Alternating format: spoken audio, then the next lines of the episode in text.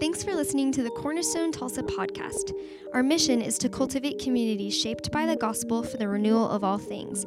We'd love for you to join us on Sundays at 9:30 or 11 right here in Tulsa, Oklahoma. We're calling this year the Year of the Bible as we read and study through the Bible cover to cover. On August 25th, we'll kick off the New Testament along with home based small groups who will study the weekly reading together. If you'd like more information about any of this, visit our website at cornerstonetulsa.org. And with that, let's hop into this week's teaching. Acts 19 23 through 31. About that time, there arose a great disturbance about the way a silversmith named Demetrius, who made silver shrines of Artemis, brought in a lot of business for the craftsmen there. He called them together along with the workers in related trades and said, You know, my friends, that we receive a good income from this business. And you see and hear how this fellow Paul has convinced and led astray large numbers of people here in Ephesus and in practically the whole province of Asia. He says that gods made by human hands are no gods at all. There is danger not only that our trade will lose its good name, but also that the temple of the great goddess Artemis will be discredited, and the goddess herself, who is worshipped throughout the province of Asia and the world, will be robbed of her divine majesty. When they heard this, they were furious and began shouting, Great is Artemis of the Ephesians. Soon the whole city was in an uproar. The people seized Gaius and Aristarchus, Paul's traveling companions from Macedonia, and all of them rushed into the theater together. Paul wanted to appear before the crowd, but the disciples would not let him. Even some of the officials of the province, friends of Paul, sent him a message begging him not to venture into the theater. Lord, we come before you today just grateful for this beautiful day and grateful for how creation cries out your name. We're grateful for this community. We come before you with eager hearts and minds to hear what you have to teach us today. Lord, we always ask your blessing upon John, our pastor. We're so grateful for him and pray that you will speak through him today. Um, let us always be mindful of how we can love you and serve you wholeheartedly in all things. In the precious name of Jesus. Amen. thanks, Sue. Y'all can be seated. One of my favorite, uh, this is not in my notes, which means I'm probably going to get in trouble, but uh, one of my favorite descriptions of Cornerstone ever came from Scott DeGear. Is Scott here? So, Scott, one of the first times he came to Cornerstone, he descri- described it as comfortably clumsy, which I really, really liked. And uh, it's important to like enjoy those funny moments because church can be so serious, and I tend toward being a really serious person, so fun moments are fun. So I'm going to tell you something really embarrassing that happened last Sunday. You just can't tell Emily, my wife, that I told you, okay? so have you ever seen the movie Naked Gun? Anybody? So some of you will have seen Naked Gun. Well, there's that scene where Leslie Nielsen is speaking in a public forum wearing a wireless microphone and then goes to the restroom, and the mic is still on. Well, that and vomiting in front of all of you are my two greatest fears in the world. So, on Sundays, I do a lot of hydrating because I talk a lot and I just can't drink enough water to keep up with it. So last Sunday, uh, because I hydrate a million times, I also go to the bathroom about 70 times every Sunday morning. So last Sunday morning, we're in the middle of music at the 11 o'clock service, and I know I'm about to be occupied for 30 minutes or so. So I go to the restroom, and I, I had just led the creed. So the old mic was still clicked on. So I went back to the bathroom and I went, number one,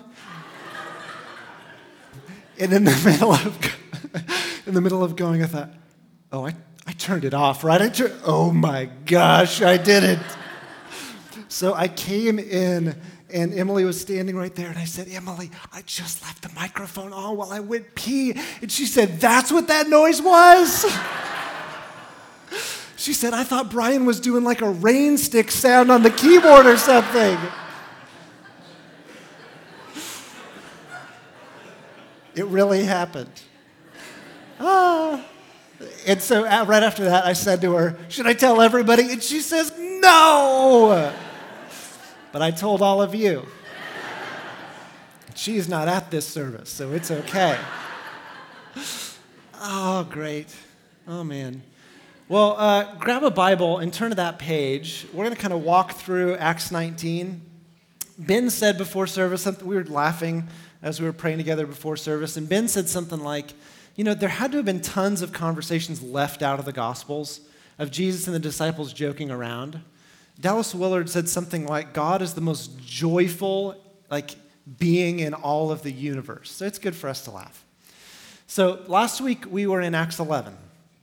And uh, we heard the story about how Barnabas, who's the son of encouragement, uh, goes and gets Saul, who becomes known to us as Paul, and brings him to the church at Antioch. Paul was a new believer and uh, wanted him to be incubated in a culture of encouragement. And now, Paul, who had met Jesus on the road to Damascus and had this amazing conversion, going from a guy who tried to kill followers of Jesus to being like, like a, a, this missionary apostle, is going all over the world, strengthening the churches and starting churches all throughout the Roman Empire. And here in, in uh, Acts chapter 19, Paul has just left the city of Corinth. We have the first and second letters to the Corinthians. Paul was at the church in Corinth, and now he's going to spend some time with the church in Ephesus. And when you hear church, don't think about this. Don't think about a couple hundred people in a building on a Sunday morning gathering and listening to one person. The church in Ephesus that we know of at the time was, was 12 people. It was a really small number of people, and Paul has gone there to encourage them and to strengthen them, to bolster them and, and lift them up. Uh, Ephesus was this town in uh, the western side of modern day Turkey, and it was a really important city in the Roman Empire. Uh, at the time of Paul, it probably had like 250,000 people living in it, which makes it one of the great cities, the third or fourth largest in the Roman Empire. Really big city. It was a hub for banking and commerce, and it was the home uh, to the, the goddess, like the temple to the goddess Artemis.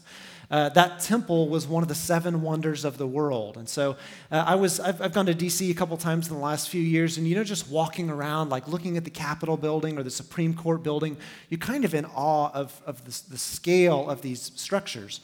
Well, imagine this being 2,000 years ago and they've built these behemoth pillars, these amazing structures.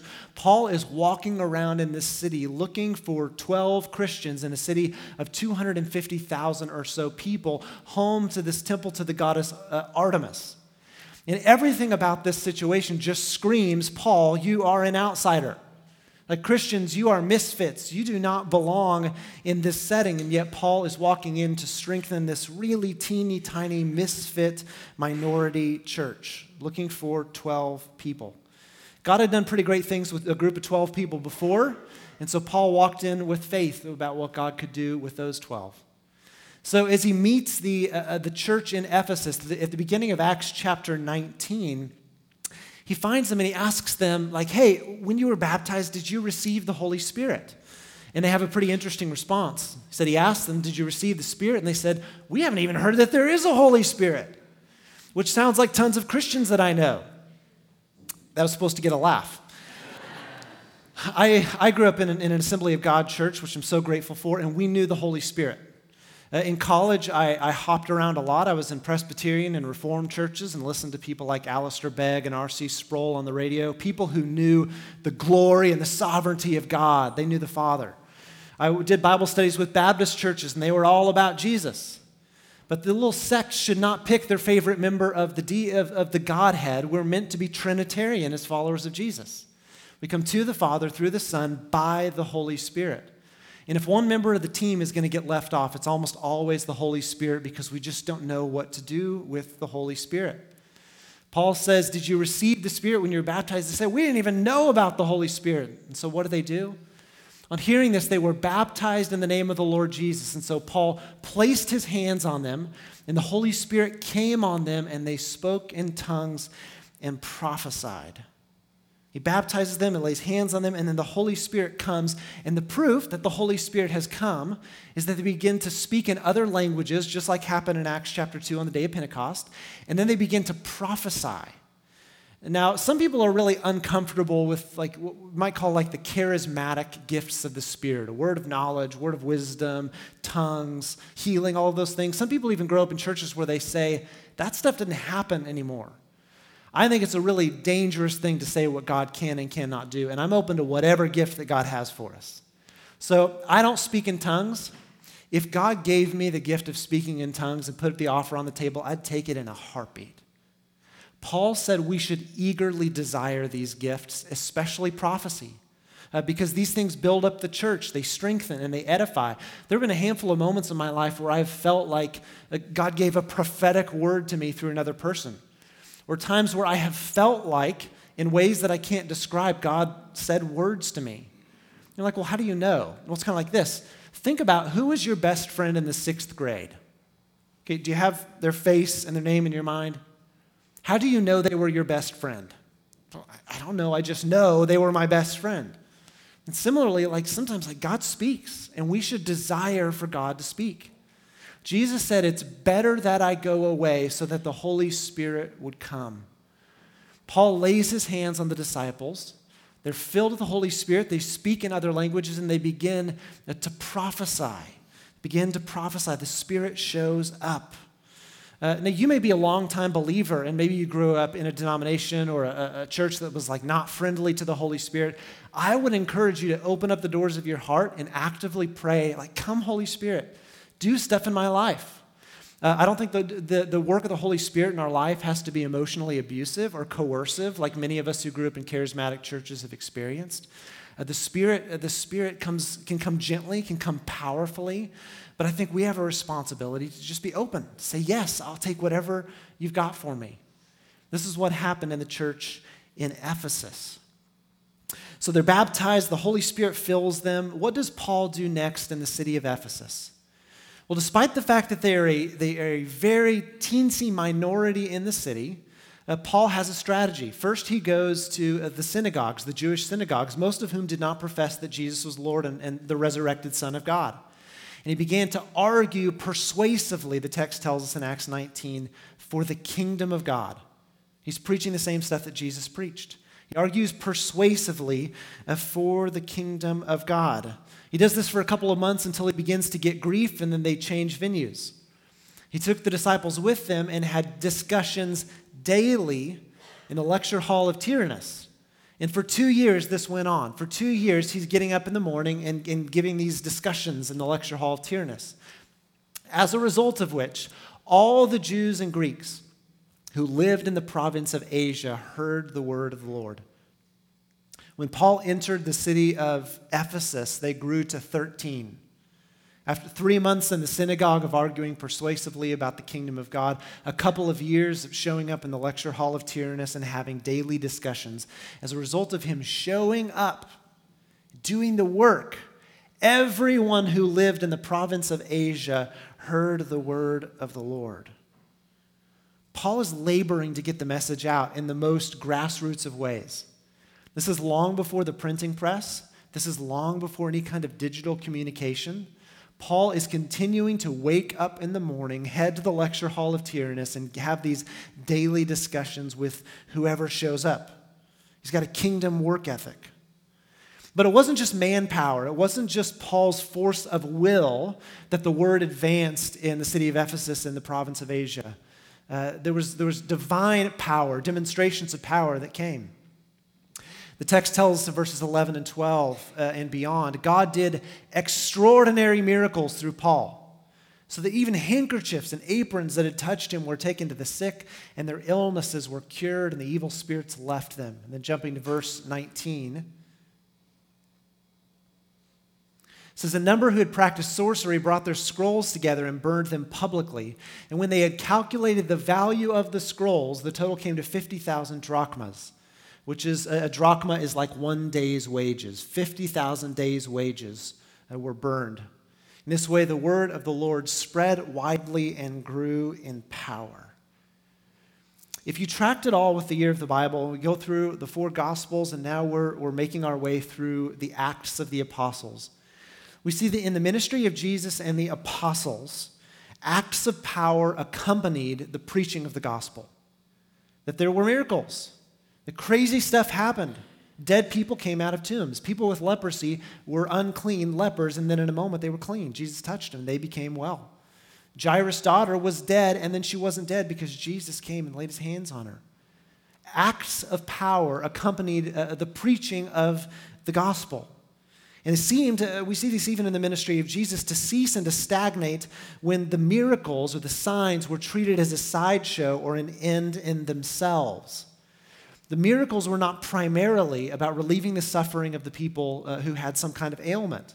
Uh, Jairus' daughter ultimately died. Lazarus ultimately died. The people who touched the handkerchief that Paul had had ultimately died. The purpose of the miracles was not primarily the relief of those people in suffering so much as it was the confirmation of what those preachers were preaching. These acts of power, miracles, and casting out demons accompanied and confirmed the preaching of the gospel. And you tend to think, like, why don't miracles like that happen in our day? I happen to wonder, are we not at the bleeding edge of the advance of the message of the gospel? It's a good question. And it leads us to the teaching text where we see this bit about uh, Demetrius and everything that went on. I found this really, really fascinating. This silversmith named Demetrius. Let's read again what happened with him.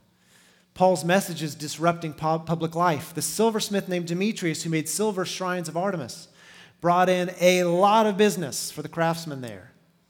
He called them together and said, You know that we receive a good income from this business. And you see and hear, this guy Paul is convinced and led astray large numbers of people here in Ephesus and practically the whole province. He said, Gods made by human hands are no gods at all. There's danger not only that our trade will lose its good name, but also that, that the temple of the great goddess Artemis will be discredited, and the goddess herself, who's worshiped everywhere, will be robbed of her divine majesty. Paul's preaching about the kingdom of God and the responsiveness of the people to this preaching had a real world effect. And it's really hacking people off. And you saw in yellow why it might have been so disruptive. It was beginning to affect their income. They were losing money over this. It was affecting their industry. It was challenging their national and their cultural identity. Uh, and uh, like directly, it was taking on their idolatry. Like, you want to really hack people off, uh, take on, like, challenge somebody's income. You want to really get people to dislike your preaching, undercut their entire industry. Or, or like ebb away at their national or their cultural identity, or just name as false gods those things that they worship. You're going to get real unpopular real quickly. This is precisely what happened with Paul. And it demonstrates something really interesting that the advance of the gospel in a city or in a country might actually be terrible for the economy. The advance of the gospel may actually be terrible for the economy. Now, imagine this. Imagine if the kingdom of God were advancing so forcefully in a city that those check cashing places that charge like 304%, 300 and 400% interest and, and tend to exploit the poor, in strip clubs that objectify and monetize the sexuality of mostly women and validate the barbarian lust of mostly men. In the psychic shops that prey on people's vulnerability and flirt or openly consult with dark forces. Imagine if all of the industries that exploit and dehumanize and dishonor and perpetuate injustice had to close up shop because there was no more demand because hearts of people were returning to God. The advance of the gospel in the community may actually be terrible for the economy. Now, most people are actually okay with you believing whatever you want as long as it doesn't have any bearing on the real world. Like, yeah, sure, believe whatever you want. Believe that, like, the moon is made of pizza and, like, we're all going to get our own planet someday. Believe whatever you want as long as it doesn't actually make a difference in the real world. And in that sense, connoting that the real world is the world of profits and industry and nations and politics. But, but Orthodox Christianity maintains that true spirituality cannot be maintained to private religious beliefs that hold no bearing on the world as we know it. God is not a respecter of the secular sacred divide. Christians understand that the earth is the Lord's and all that is in it, the world and those who live in it, for he founded it on the seas and established it on the rivers. Psalm 24, 1 and 2. We believe in God the Father Almighty, maker of all that is seen and unseen, according to the Nicene Creed. We believe that everything that we see and all of the mysteries that we can now fathom, that God is the author and the architect behind the entire thing. And so, when we are spiritual creatures and we have beliefs as followers of Jesus, we don't think these are meant to be or are in actuality these esoteric, ethereal things that have no bearing on the real world. We believe that God is the one who created all things, the real world. If there's a real world, it's God's. He made it, He loves it, He will not abandon it forever and intends to renew it. And the idols of industry and nationalism and violence and injustice are just setting up tents on land that is replete and resplendent with the glory of God. They are temporary, they are targeted, and they will not last into the age to come. Now, I want you to take note that as Paul is coming into the city of Ephesus, he's not taking his, his like, like playing from the playbook of the moral majority or the religious right in the 90s. He's not calling his 12, uh, you know, the 12 followers of Jesus in the city of Artemis to begin like picketing outside the temple as if that's going to be effectual. He's not calling for Caesar to legislate a ban on the practice of sorcery throughout the Roman Empire. In fact, Paul's stated goal was not even to disrupt the economy or the, the, the idol industry in town. Paul came to Ephesus to pray and to labor for the kingdom of God to take root in that city. That the kingdom would come in Ephesus as it is in heaven. And what happened as a result of his preaching, of his, his daily discussions in the lecture hall of Tyrannus, was a consequence of, of, his, of his work. Uh, Paul and the Christians were not chiefly against the culture of Ephesus, they were for the kingdom in Ephesus. Far too often we are known for what we are against. Being empowered by the Holy Spirit, Paul uh, shared the message of the kingdom, the message of a God who loved the world and intended to redeem the world through his son Jesus. He shared this with the patience of a farmer and with the discipline of an athlete and the loyalty of a soldier. And as a result, the kingdom of God spread and took root in this community. You think about the posture of Paul and the Ephesians. They were not retreating, they were not afraid, they were not apologetic for their beliefs that stood in disparity with the community around them. Yeah, most of the time when I think about my posture as a follower of Jesus uh, toward the world, that I'm defensive. I'm way too defensive. I'm too apologetic. I'm too fearful. I'm too self serving. I'm too quiet. I'm too, my, my faith is too private and it's far, far, far too safe. I find that I play defense by habit, but that was the opposite posture of Paul and the church in Ephesus. They were playing offense. If you want to really get in trouble, if you want to really make yourself uncomfortable, there's this book called Resident Aliens by Stanley Hauerwas and Will Willimon. I've got a handful of extra copies. If you're a troublemaker and you want to read it, I'll, I'll, like, I'll give it to you, but it's dangerous. And Willimon and Hauerwas in this book talk about a posture of offense. They say our biblical story demands an offensive rather than defensive posture of the church. The world and all its resources, anguish, gifts, and groaning is God's world. And God demands what God has created.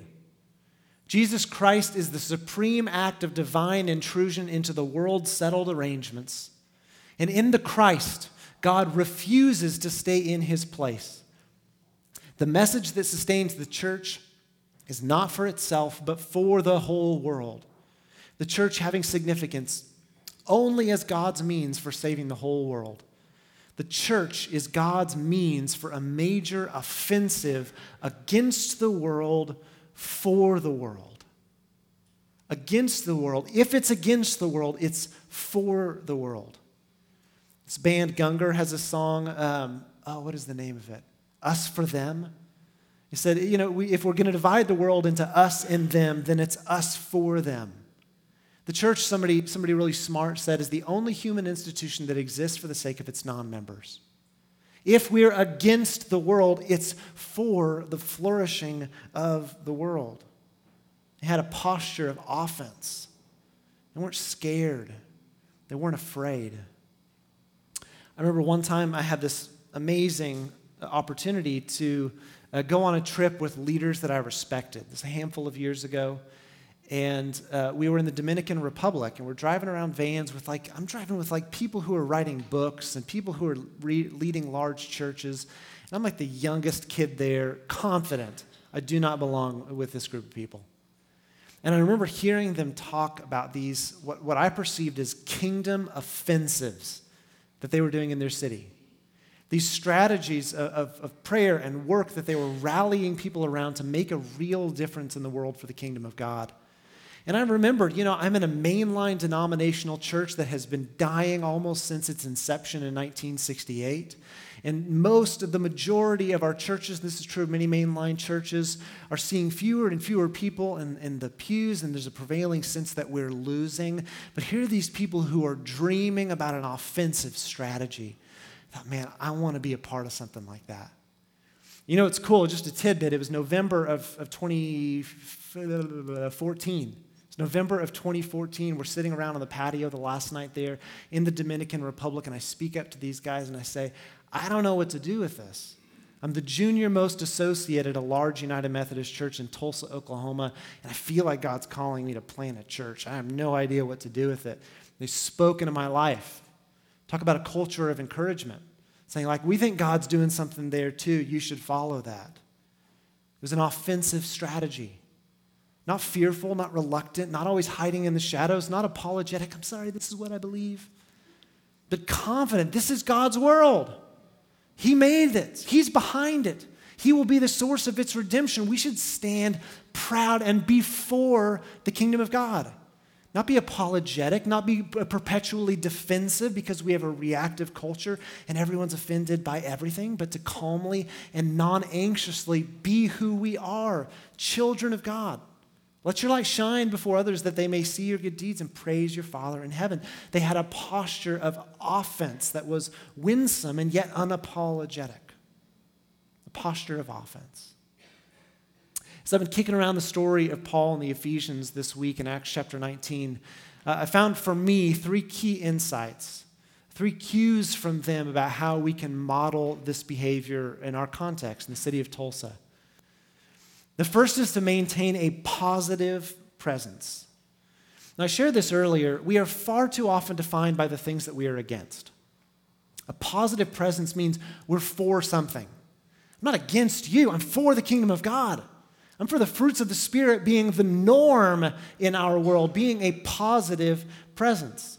I think this means two things. It certainly means being for something and not just against something.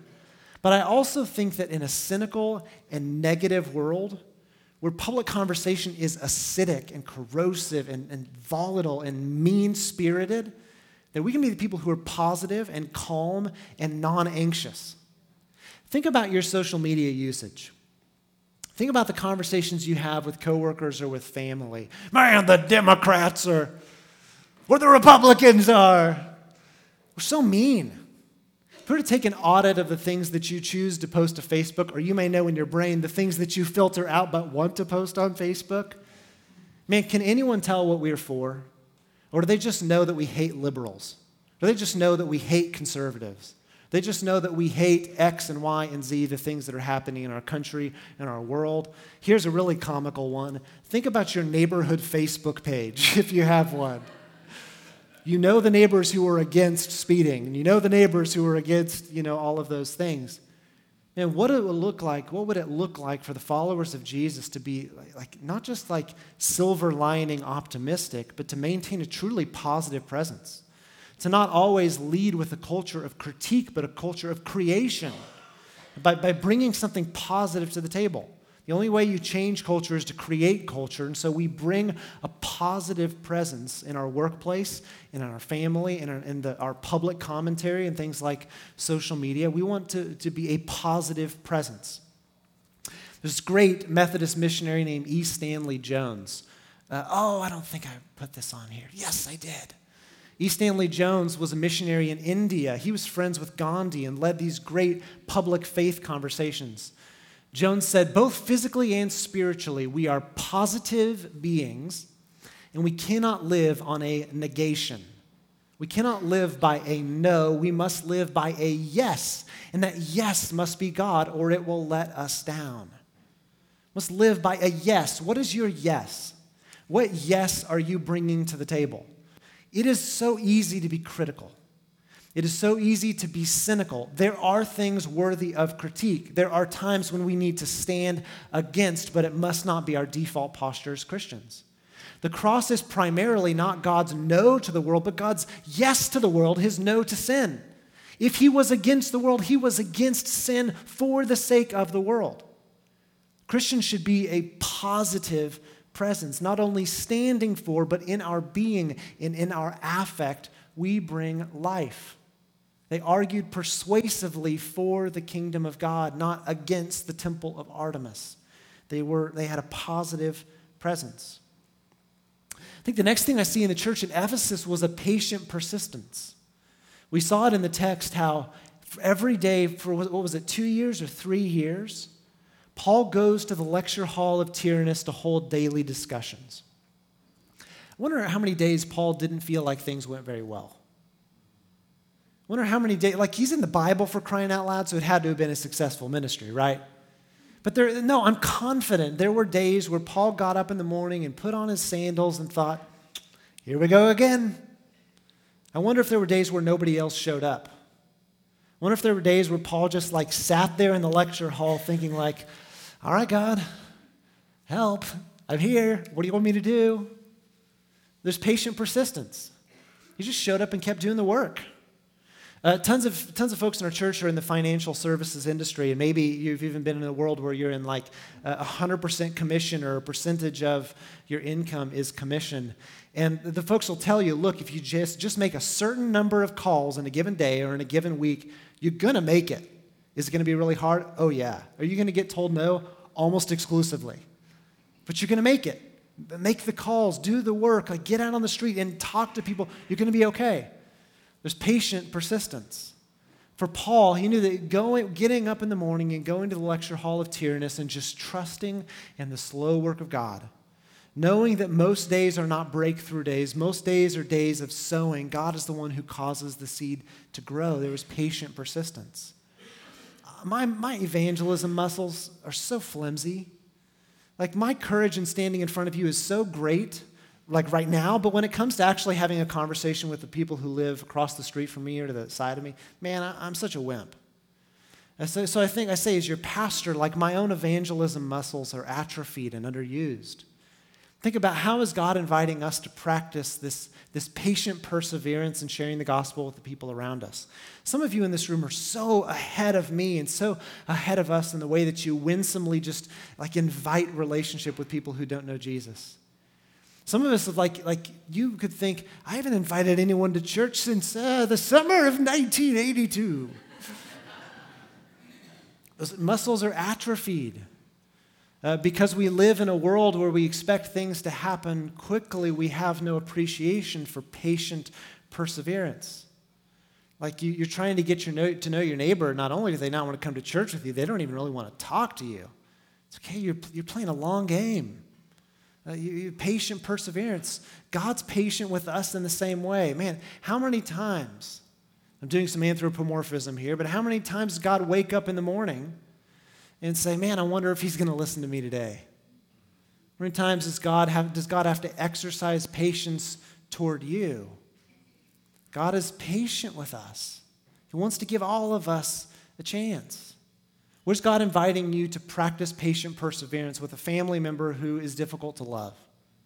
How's God inviting you to practice patient perseverance with someone that you work with who doesn't know Jesus? And just like by continuing to be that positive presence in their life, by continuing to be a person who, when they're going through some kind of crisis, shows up with love in the name of Jesus. I shared last week, and I don't want to belabor it, but we, we when we lost our child a couple of weeks ago, uh, Emily was 15 weeks pregnant, you showed up in our lives. And the, your coworkers and your neighbors, it, it's our kindness. It's going to win them over. It's not arguing them into like believing in the merits of Christianity over another religion or no religion. It's our, it's our kindness. This is what Paul says in Romans. It's God's kindness that leads us to repentance. There have been numerous stories in our church of people showing up with meals when there was a new baby born, and it was through showing up with meals that people became part of the church and grew in their relationship with Jesus. A positive presence exercised with patient perseverance. Where's God encouraging you today to persevere in a relationship with someone in your world who doesn't know Jesus? It's okay if they say no a million times. A million and one, they might say yes, and God might work powerfully. The church in Ephesus practiced a patient perseverance. And then, undoubtedly, the, ch- the church in Ephesus, and certainly the ministry of Paul, and unmistakably the church, the early church, walked in the power of the Holy Spirit. Uh, Paul didn't think of himself as a really great preacher. In fact, I came across this great bit in 1 Peter 4 or 5 where Peter says, Paul says some stuff that's really confusing and difficult to understand. And that made me feel great because I find Paul difficult and difficult to, understand. They walked in the power of the Holy Spirit, and there was a kind of authority in the way that they carried themselves. There was authority, certainly, in the casting out of demons and the, the miracles that they saw that confirmed the message. I want to experience that kind of authority in the church today. I, in, in a non coercive way, in a non manipulative way, in a non getting red in the face kind of way, but in a gentle and a calm and non anxious way, keeping in step with the Holy Spirit of God, and we see cool stuff happen because we expect Him to. I heard somebody really smart say a couple of weeks ago that from the very beginning, the church has prayed this really simple three word prayer. And the prayer is just, Come, Holy Spirit. And that prayer does not assume that the Spirit is not already present, as if in saying these three words, He's like, oh, good, I can come in. That's not what's going on.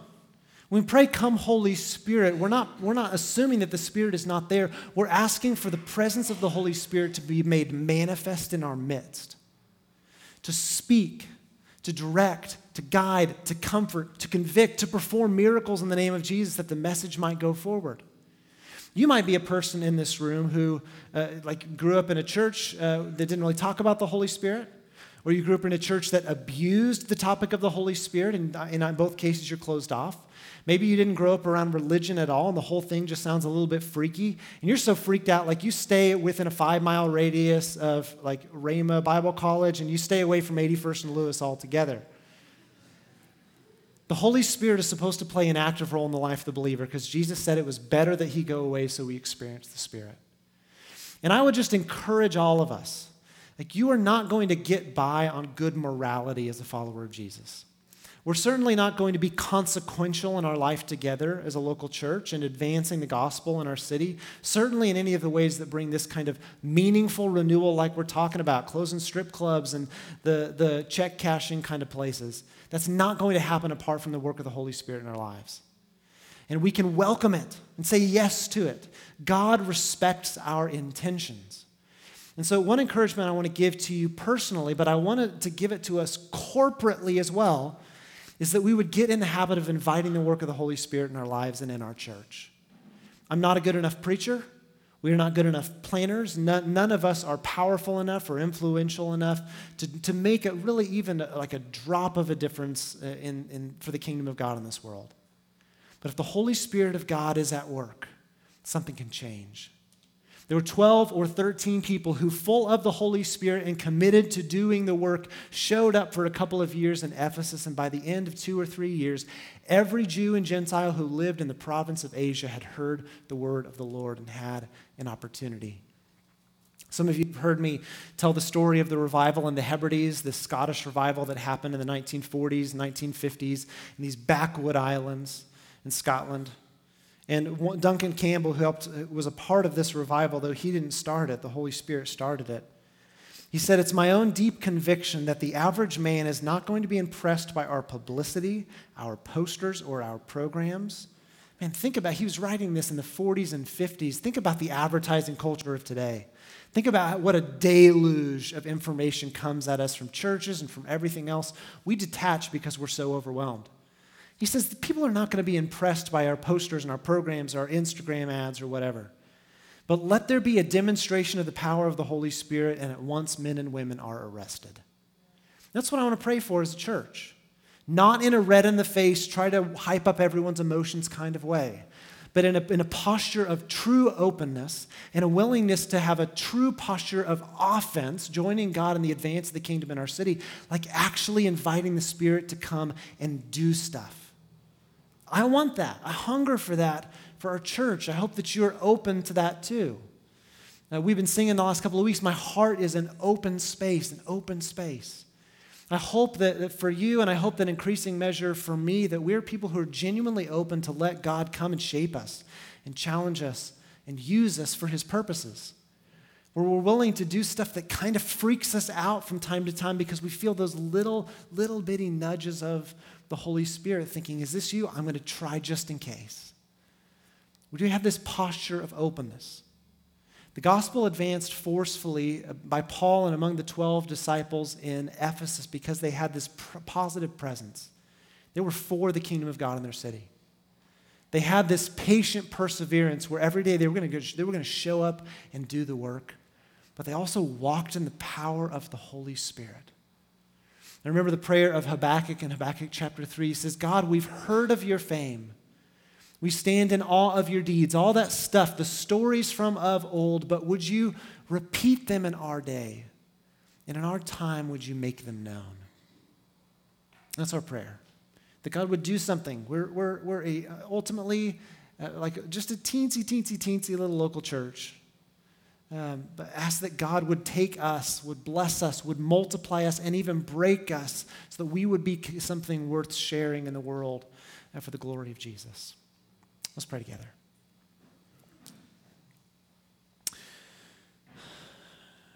Lord, I just want to pray very simply that you'd come. Come, Holy Spirit. Come, Holy Spirit. If that's your prayer, would you just open your hands and say, Come, Holy Spirit. Come, Holy Spirit. If that's your prayer, say it out loud. Just come, Holy Spirit. Now, whatever you want to do in us, God knows I don't have the foresight or the vision or the insight to figure out what our church most needs, but you do because this is your church.